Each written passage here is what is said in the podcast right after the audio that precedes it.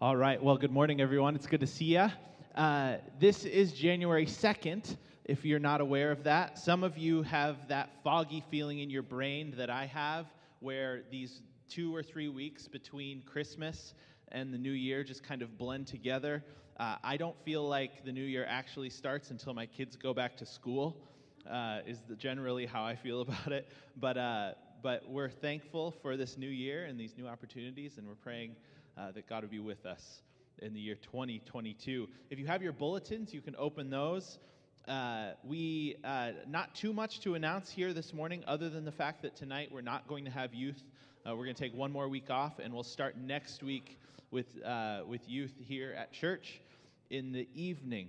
Uh, if you brought a gift to Grace today, you can place it in the the box on your way out in, in after church. Uh, eh, but right now, we're going to open the Word of God and hear the Word of the Lord. So if you'd stand with me for the reading of God's Word, uh, today we're in the book of Titus, chapter 3, verses 3 through 7.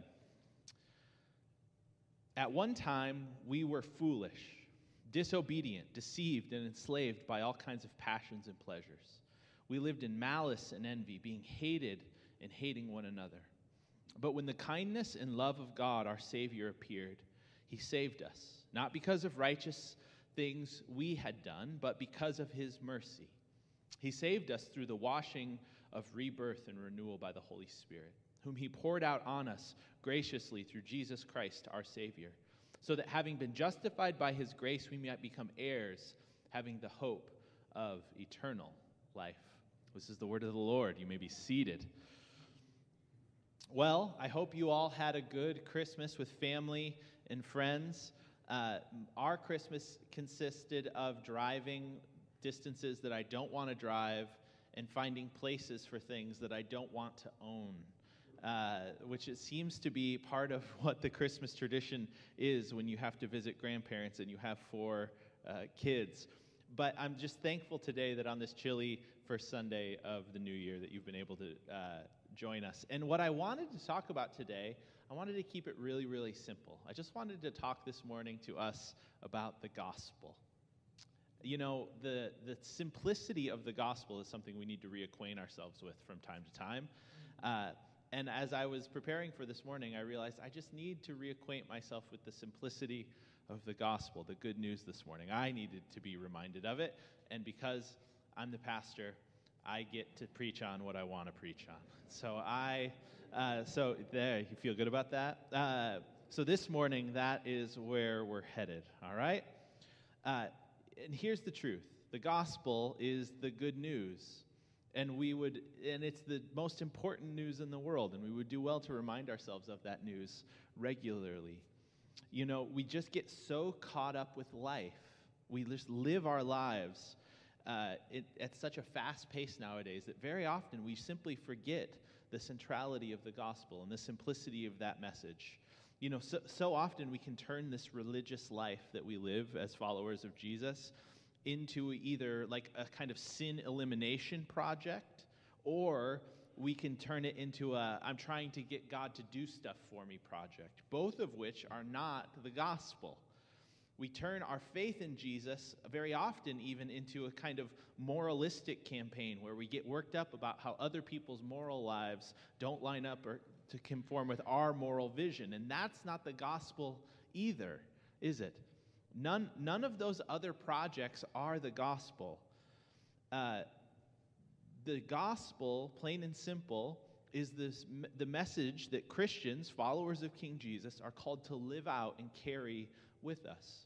The gospel, and the gospel that we are called to proclaim with our words and with the way we live our lives is this very good news that Titus makes, uh, gives us in just five short verses.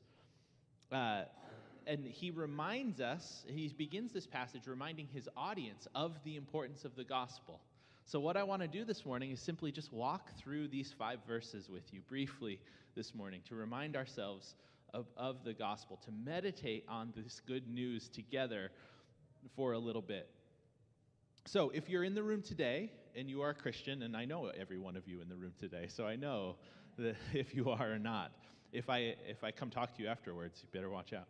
Uh, but this is great for Christians in the room who, who have ever had someone ask, What do you tell me? What do you believe? Right? This is a great message for that. If you've had a hard time giving an answer to that question, I'm glad you're here today because we're going to sum up the gospel. Uh, this passage of scripture is for you. And if you're in the room today and you're having a hard time defining what it is you believe, right? This it, for yourself, this is an important passage for us to familiarize ourselves with. And if you're like me and you know this message, you know this message, you believe this message, but you need to be reminded of it often, then this passage is for you as well. So let's jump right in. Titus begins this passage of scripture by reminding his audience of where they have come from. This is how this is where he starts this uh, this passage of scripture. Beginning in verse 3, he says this At one time, we too were foolish, disobedient, deceived, and enslaved by all kinds of passions and pleasures. We lived in malice and envy, being hated and hating one another. This is the beginning of the gospel, right? This is the beginning of the gospel, and it's central to what we believe. And that, is, and that central point one of the gospel that Titus brings up here is this. Point one of the gospel, and there's going to be four points this morning. Point one of the gospel we are in need of saving. We are in need of saving. Now, point one can be a quite controversial point of the gospel, and sometimes it can run counter to what we want to hear. Human beings spend a lot of time constructing what you could call mental architecture. We spend a lot of times constructing a world where we can so that we can tell ourselves that we're good people. Because inherently we want to view ourselves as good. But Titus cuts directly through that innate human desire to shield ourselves from the truth that we are in need of saving. That we are in need of something from outside of ourselves to save us. What does he say? He says, You were foolish. You were disobedient. You were deceived and you were enslaved. These are very strong words, aren't they? And that part, uh, and, and that's just the beginning of what he says, right? The, the part that I found most compelling when I read through this passage earlier this week was what, was, what he says after that, where he says, uh, You lived with malice and envy, being hated and hating one another. Being hated and hating one another. And that, for me, kind of sums up the state of our current world being hated and hating one another. Uh, I just want to p- drop a pin right there and say that that energy there, the energy of, of malice, of hate, of being hated and hating one another, is one of the primary motivations in our world. have you ever thought of that? that desire, that antipathy that, that people feel for other people, the, the, the energy and the power that is associated with being hated and hating others is a power that kind of perpetuates our world, isn't it? It's, it's a power that keeps uh, countries pitted against countries, that keeps different people groups pitted against different people groups. There's an energy in hate that our world runs off of. I think when I think about this, I think about Tom Brady. I don't know if that brings. Uh, he's the goat, right? He's the best quarterback in uh, the history of the world, apparently. Uh, and the narrative behind TB12's life is that he got picked 199th in the 2000 NFL draft. He got passed over and spurned by all of these NFL teams multiple times. And he takes that uh, slight and he puts that chip on his shoulder, right? And he is motivated by anger, hate even, to, uh, to accomplish everything that he's accomplished in his life. He, he, he's allowed a chip on his shoulder so big that seven Super Bowl rings can't take it off, right? Can't remove it. Malice, anger, hate, envy are powerful motivators, and they motivate people in our world, don't they? So much of what we do in this world is defined by, well, I'll show him, right? I'll, I'll make something of myself even when they don't think I can. That person did that thing to me, and I'm going to make them pay. And whether we actually confront them or not, there's so much motivation and energy caught up in this desire, to, uh, caught up in these feelings of antipathy, of hate, and of being hated. The world is enslaved to this feeling. You see, we're so enslaved to it that we believe it's actually good and that it's a way that we can get what we want. I'll show my parents, right? I'll show them. I'll make something of myself. Those people who mistreated me, they need to pay, right? There's energy in it. They, uh, you see, those people, we think this way too, right? Those people are the enemy, and they need to be stopped, right? There's energy in those feelings. All these kind of motivations and actions in the world are based on these feelings of hatred, and they are bad motivations. They're bad motivations.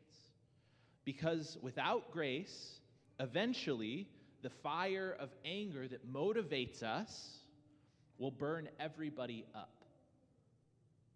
But you see, we are in need of something outside of ourselves, outside of the systems of this world, outside of our own hate and envy to rescue us from this vicious cycle of dog eat dog, of, of an eye for an eye. If, if there's nothing that saves us from outside of ourselves, then we are just subject to these structures and systems, these cycles of, of being hated and hating.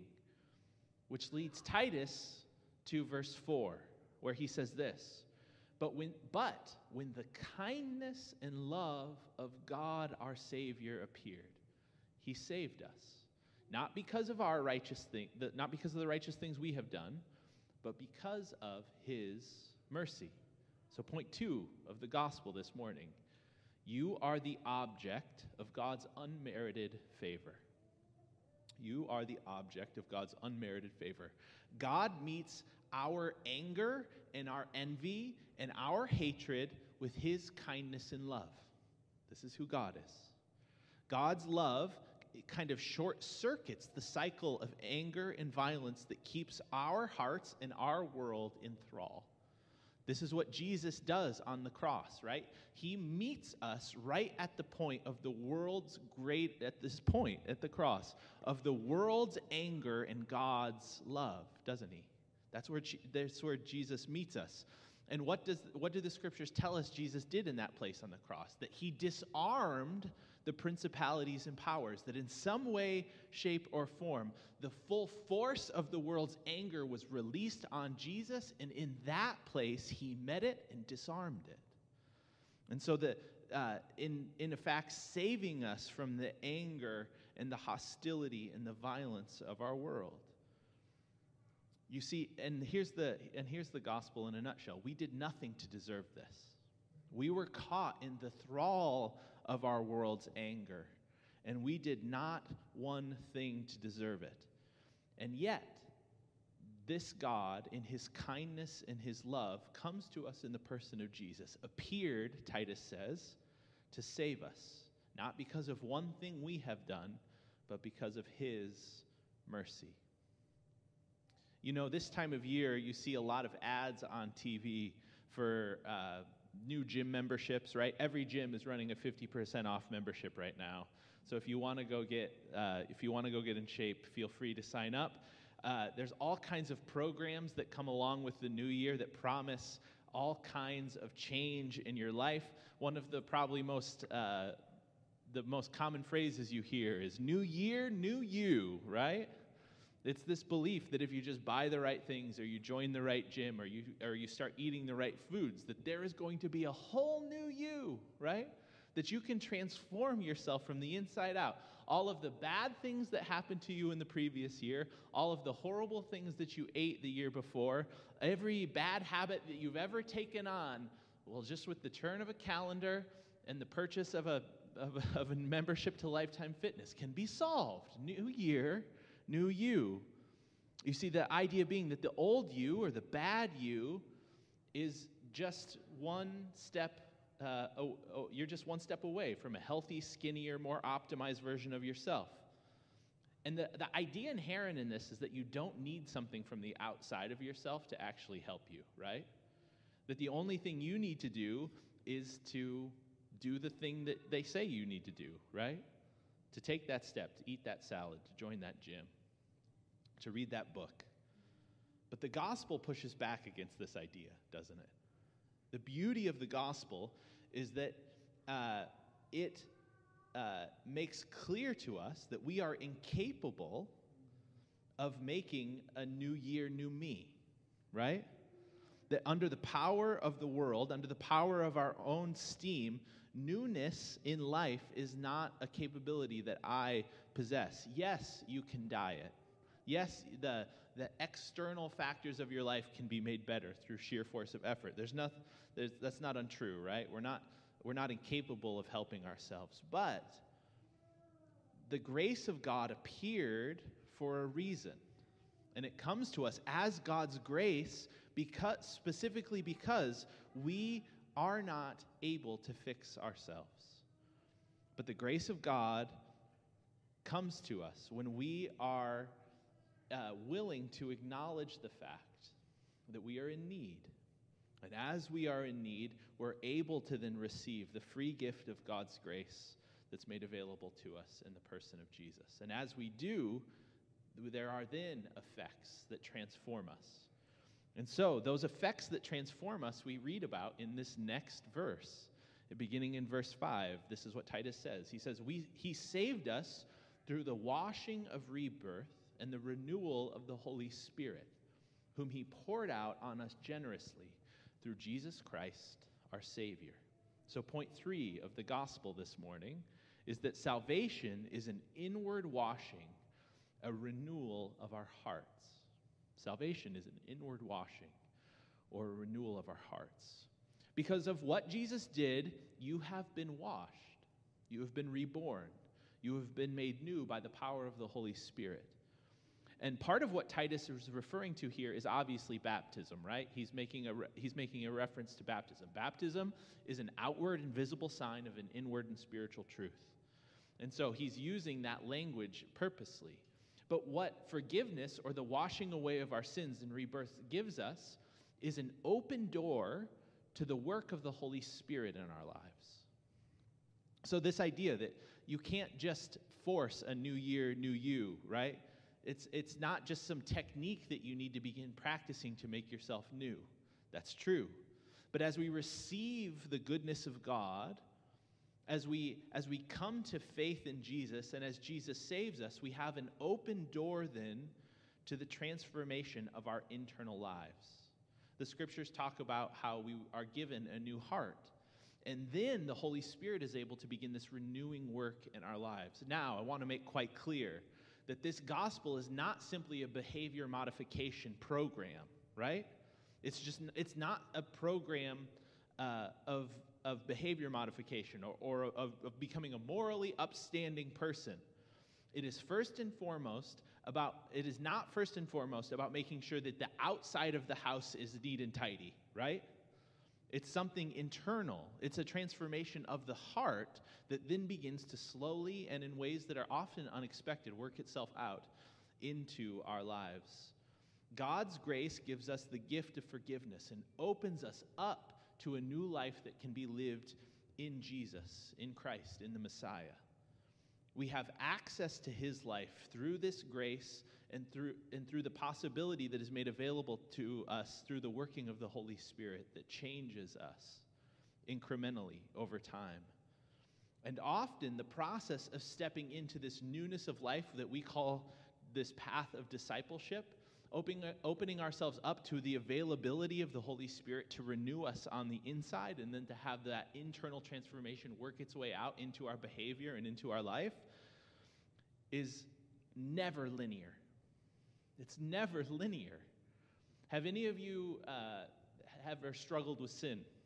Right? Have you, have you ever had some diff- Some people are shaking their head. Have any of you ever had some difficulty in your life that just felt like, how in the world am I going to get over this? Right? How am I? how am I going to stop saying negative things about my friend who thinks they're my friend but who I actually don't like, right? How, how am I going to deal with that boss, right? Or how am I going to get over these feelings of insecurity that just plague me? How am I going to deal with that controlling issue in my life, whether it's some controlling substance or some controlling thought? How do I allow the transformation of my internal life to then work itself out into the world, uh, into my actual life? How am I going to deal with that sin that keeps plaguing me? And the truth of the matter is that the Spirit is always, if we're open and available to Him, the Spirit is always at work in those corners of our lives. Always. It's just that He doesn't always work the way we want Him to work, right? He doesn't always put His finger on the thing that we want Him to put His finger on. This is how David Zahl, the theologian and writer, puts it. He says, The Holy Spirit, which Jesus says cannot be conjured or manipulated, and that's an important thing, creates a way out of no way, a somebody out of nobody. The Holy Spirit ignites possibility in places where no one would expect to find it. You see, the Holy Spirit in our lives, after we've come to Jesus and we've given our hearts to Him, and, and we submit to his leading in our lives, has this way of bringing unexpected possibilities out of our lives. You see, some of the most beautiful things I've ever seen in my life as a follower of Jesus are when people who I don't think are ever going to get it together and are never going to amount to much come to faith in Christ. And then through this process, this like mysterious process of the work of the Holy Spirit and their cooperation with it, begin to change and to transform. You know, there are people in my life who I don't like, right? Right? You ever had anybody you didn't like? No, Nick. I like everybody. Everybody I've ever met, I love deeply. I've I had one friend in particular who I just didn't wasn't a big fan of. You know, they always kind of got on my nerves. And I'm not even going to name this person because this is public. But uh, but n- numerous years later, I ran back into them and I realized how uh, how substantially the Holy Spirit had transformed them, and I was really frustrated by it because I wanted to hold on to my feelings of dis- dislike and distrust of this person, right? But the Holy Spirit had done something fascinating in their lives and had transformed them. And, and the possibility for each and every one of us is that by accessing the grace of God and cooperating with the Holy Spirit in our lives, those aspects of our lives that plague us can and do change. All right? But it is first and foremost about uh, the proper orientation of our hearts and not the outside of our lives, right? Jesus is first and foremost concerned with our hearts. And here's the truth none of us this side of the resurrection will ever be perfect, which is why the grace of God exists. Because if we could be perfect, then this process of being a Christian would just be about would be about becoming perfect, but it's not about becoming perfect. It's about the grace of God. But we cannot shut off the reality that when we come to Jesus, when we accept the gospel, when we confess our need for salvation and we uh, commit our lives to following Jesus, that there is a process that then begins of transformation by which the Holy Spirit comes into our lives and we are a changed people. You see, if we turn our, our minds and our hearts away from the reality of the fact that Christ wants to change us, then we're not living into the fullness of this gospel that is promised to us. You see, opened to us is a whole new way of life. Jesus says, I've come that they might have life and have it to the full. And if we close ourselves off to the work of the Holy Spirit in our lives and the transformation of our own hearts, then we close ourselves off to life to the full. It's not about it's not about behavior modification for the sake of checking some boxes so that I can say I'm this type of person. I'm this I'm I'm th- I'm this amount good, right? No, that's not what it's about. It's about living into the fullness of a life that has been, been made available to us through the person of Jesus, of being saved in the hereafter, right, when Jesus returns, but also of experiencing the salvation of Jesus in now in the regular, routine, daily practice of my life. You see, salvation is not a once for all thing. It's a now and then thing, right? That we allow the salvation of Jesus to touch us in our current state of being, and that uh, because of the grace of God, salvation has been made available to us forever, for eternity. Which leads us to the last point of what, uh, of what Titus tells us about the gospel. So, point four of the gospel is salvation is about the restoration of God's good world. Titus says something here that we often miss when we talk about the gospel. I think very often those first three points are very common. We think about them quite often when we want to, when we want to summarize the gospel, but Titus goes on. He says here, you see the gospel uh, uh, that that the gospel is not just about going to heaven when it's all over, right? That you receive this message and then you go to heaven. That's not where the gospel ends. The gospel takes one step further. It's in the language that Titus uses here about being heirs of God's kingdom and having a hope of eternal life. Here's what he says in verse 4. He says, So that, right? So this is why why why do we hear this gospel and why are we saved? So that having been justified by his grace, we have become heirs. That's interesting, right? Having the hope of eternal life. You see, one of the ideas when we miss, when we don't understand the gospel as Titus is communicating it to us here, is, is we miss the whole story of Scripture and what God has been after from the very beginning. You see, in the beginning, in the book of Genesis, what does God do? He establishes Adam and Eve in the garden to rule and reign in his good world. God did not scrap that project, that project of, of his people uh, ruling and reigning as his images, as his, you know, little versions of him in the world. You see, this is how N.T. Wright puts it. He says this Early Christians believed, on the authority of Jesus himself, that the original vision of creation and for humans within it has, had been recaptured and restored through Jesus' inauguration of God's sovereign rule. That's an important word. What would it look like if God was running things? That's a good question to ask from time to time, isn't it? And as in Genesis, part of the answer to that question was it would look like obedient humans following the obedient human, so Jesus, acting as stewards over creation, bringing new creation to birth, and gathering up the praises of, uh, of the creation to present them to its maker. You see, inherent in the gospel that Titus gives us here is that salvation is about the restoration of God's good world. God wants heirs of his kingdom working as his hands and feet in the world to bring about the restoration of the world that he created good. We are called to live in the light of the fact that Jesus is king. And we are to align our lives with his kingdom and to work in the world for its restoration and renewal.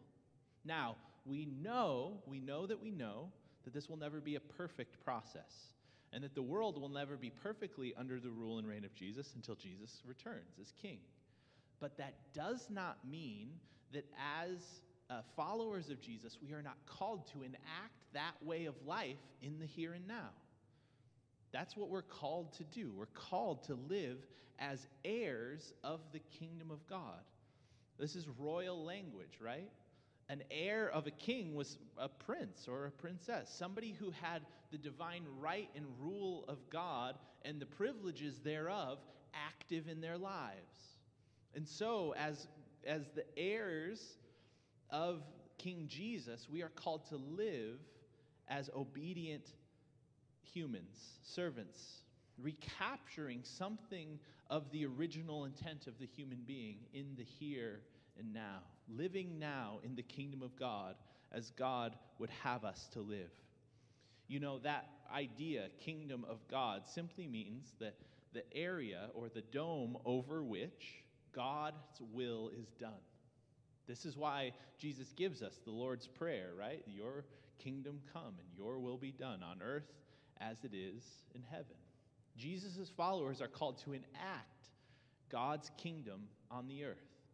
And so, what does that mean, practically speaking? Nick, okay, that's a great and big idea, but practically speaking, what does that mean? It means that we work in the here and now in cooperation with the Holy Spirit to see God's kingdom of justice and love and light spread out.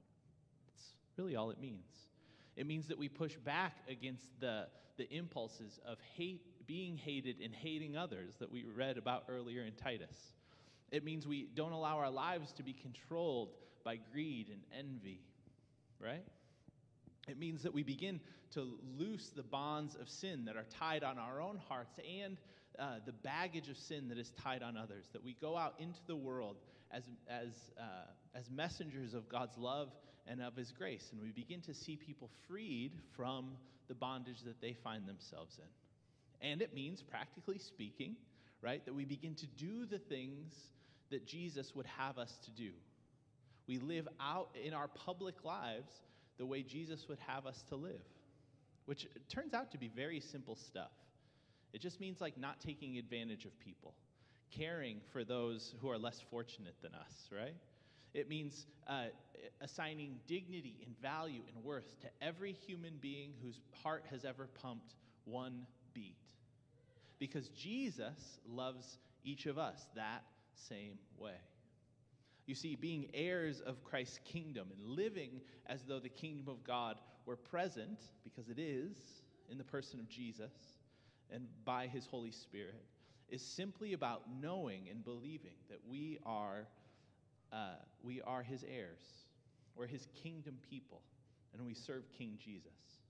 This has all kinds of implications for the way we live, doesn't it? It has all kinds of implications for the way we do or don't spend our money has all kinds of implications for the way we treat people or view people or talk about people. But, it, but primarily, it has to do with that idea that Wright talks about at the end of his, uh, at the end of his uh, quote of bringing new creation to birth and gathering up the praises of all creation to present them to our Maker. You see, ultimately, the point and goal of our lives, the telos of our lives, is to gather up all that is good in this world, all the good that we can muster with our own lives, which tends to not be that much under our own steam, and present them to God in praise, present them to our Maker in praise, and to find in that place the goodness and significance of our lives. You see, Jesus wants you to be free. He wants you to believe the gospel. He wants you to be saved. And He wants you to live wholeheartedly as his heir in this world, building the kingdom wherever you go. Would you stand with me this morning? And so, as we head into this new year with all kinds of unforeseen challenges ahead, with all kinds of difficulties and joys, with all kinds of pains, with all kinds of hope attached to it, would we go into this year with the assurance that God's grace is with us. And that as we yield our hearts to the, to the presence of the Holy Spirit, we can see the very ground under our feet become holy ground because it's a place where the kingdom of God has taken up residence in our lives and in the lives of our friends and neighbors. Would you pray with me? Father, we love you. And this year, we dedicate ourselves afresh and anew to you. We pray that this year we would, we would devote our lives to being your heirs, your kingdom people, your, uh, your messengers to, bring this message of renewal and reconciliation to all of the world. Father, we pray specifically for those people who we know in our, in our spheres of influence who don't know you, who have not experienced your grace and your goodness, who, uh, who are caught within some trap of violence, despair, anger. God, we pray that you would use us as your messengers to bring this good news of King Jesus to them. We pray for all of our friends who don't know you or who are far from you, God, that they would come to know you this year, that they would come to know your goodness and your grace and your love. And we pray that you would use us and whatever gifts we have in our hands, as humble as they are, that you would use them to build the kingdom of God in our own little spheres of influence. Would you bind us together as a church? And would you help us to walk out this commission that you've given us to bring new creation to life in our lives and to, and to be messengers of the gospel that others might come to new birth in you? We love you, Jesus. And we pray this year that you would help us to love you more. We pray it all in that name. Amen and amen and amen. Well, go today in the grace and in the peace of our Lord Jesus Christ. Amen.